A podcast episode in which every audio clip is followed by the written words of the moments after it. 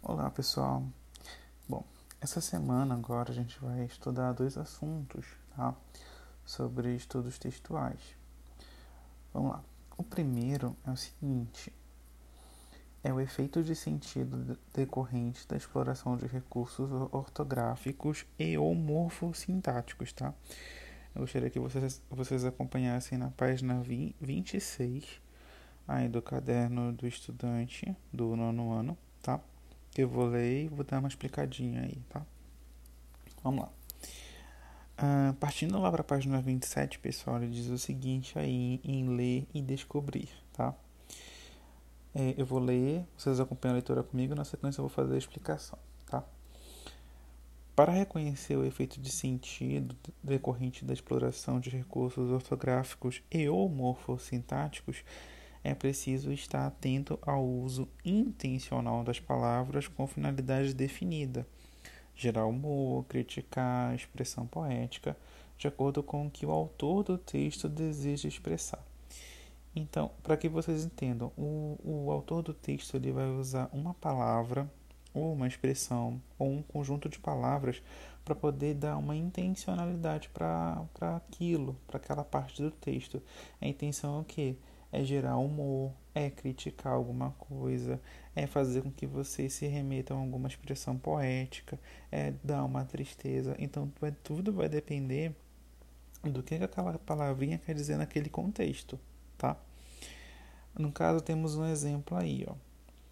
É, ele dá primeiro uma explicação e na sequência ele dá um exemplo, tá? Que é o seguinte, ó. Quando uma pessoa utiliza o grau diminutivo, ela pode expressar afetividade ou desafeto. Se eu usar uma, uma palavra no diminutivo, é, eu posso estar tá tratando a pessoa com carinho ou eu posso estar tá debochando dela. Tá? Daí, no caso, o exemplo é o seguinte: sinto-me à vontade com sua presença. Posso afirmar que você é minha amiguinha do coração.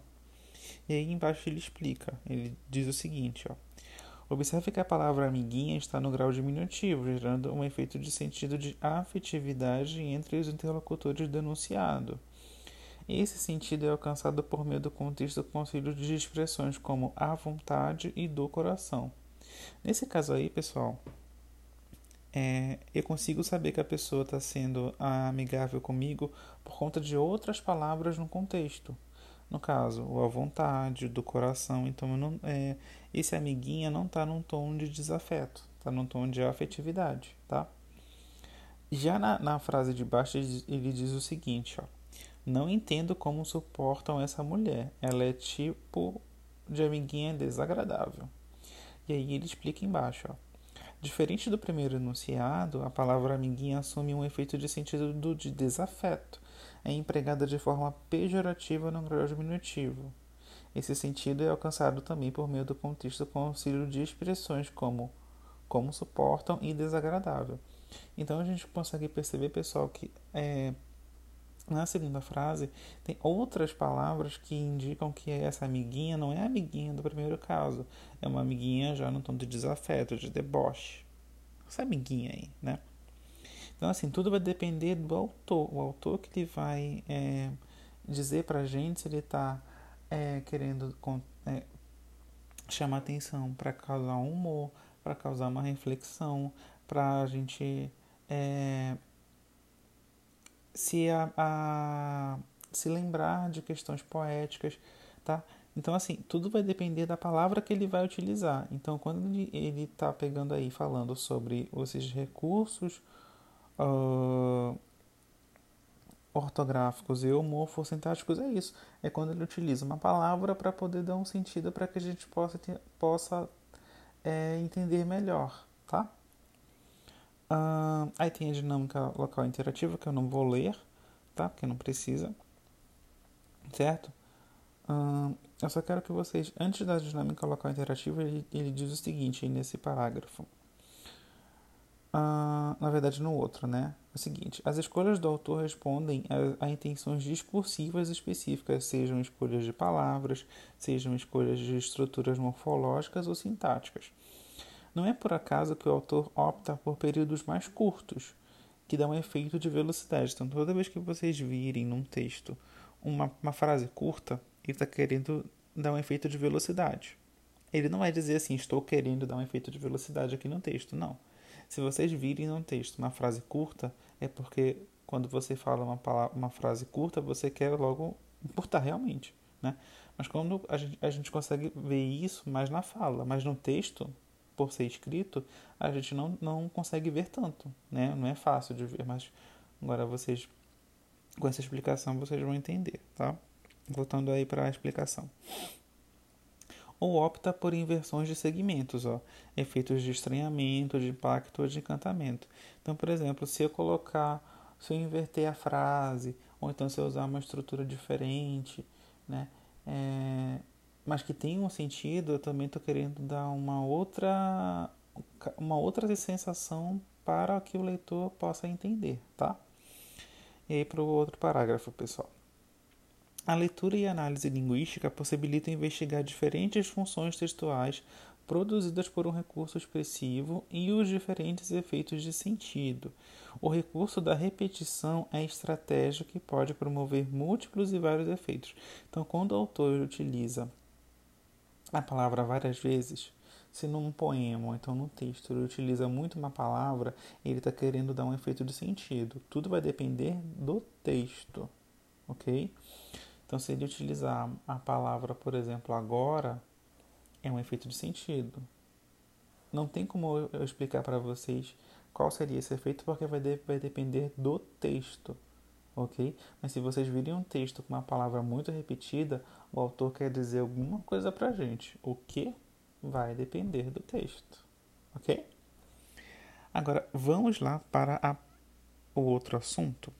Ele está na página 30, que também é outro estudo textual, que é o seguinte, ó, distinguir um fato da opinião relativa a esse fato.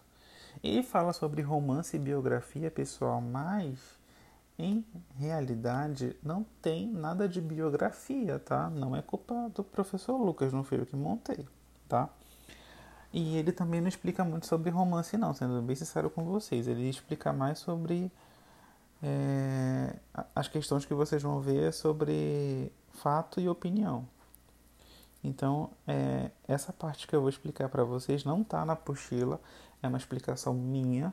Então, se vocês quiserem anotar aos poucos, vocês podem anotar, fazer um esquema, enfim, tudo vai depender de vocês. Vocês já estão no nono ano, eu não preciso mais pedir para que vocês anotem. É, como posso falar? Não precisam mais anotar, tipo assim, anotem isso agora, né? Você já tem que ter essa maturidade de fazer isso por conta própria. Então vamos lá. Quando ele está tratando aí, pessoal, sobre distinguir, distinguir um fato da opinião relativa a esse fato, é o seguinte: o fato é aquilo que realmente aconteceu, ou acontece, ou acontecerá. E uh, sobre o fato pessoal, eu posso emitir uma opinião, uma visão de mundo sobre aquilo. Ok? Então vamos partir para exemplos. Imaginem. Vocês já estão no nono ano, eu falei, eu já, eu já posso pegar um pouquinho um assuntos mais densos, mais pesados, né? Desde o oitavo ano já fazia isso, né? Mas assim, uh, imaginem que um fato. Uh, nesse meu exemplo, está sendo votado na Câmara dos Deputados a legalização do aborto. Isso é um fato. Isso vai acontecer, ou está acontecendo, tá?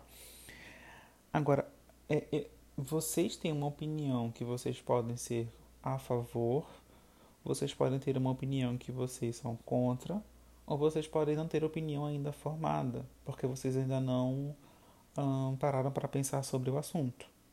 Ok? Então, no texto, pessoal, vocês vão ter que saber qual é o fato, o que realmente aconteceu, ou acontece, ou acontecerá, e aonde que está a opinião do autor, ou então a opinião da pessoa que foi entrevistada, enfim, tudo vai depender do tipo de texto, ok?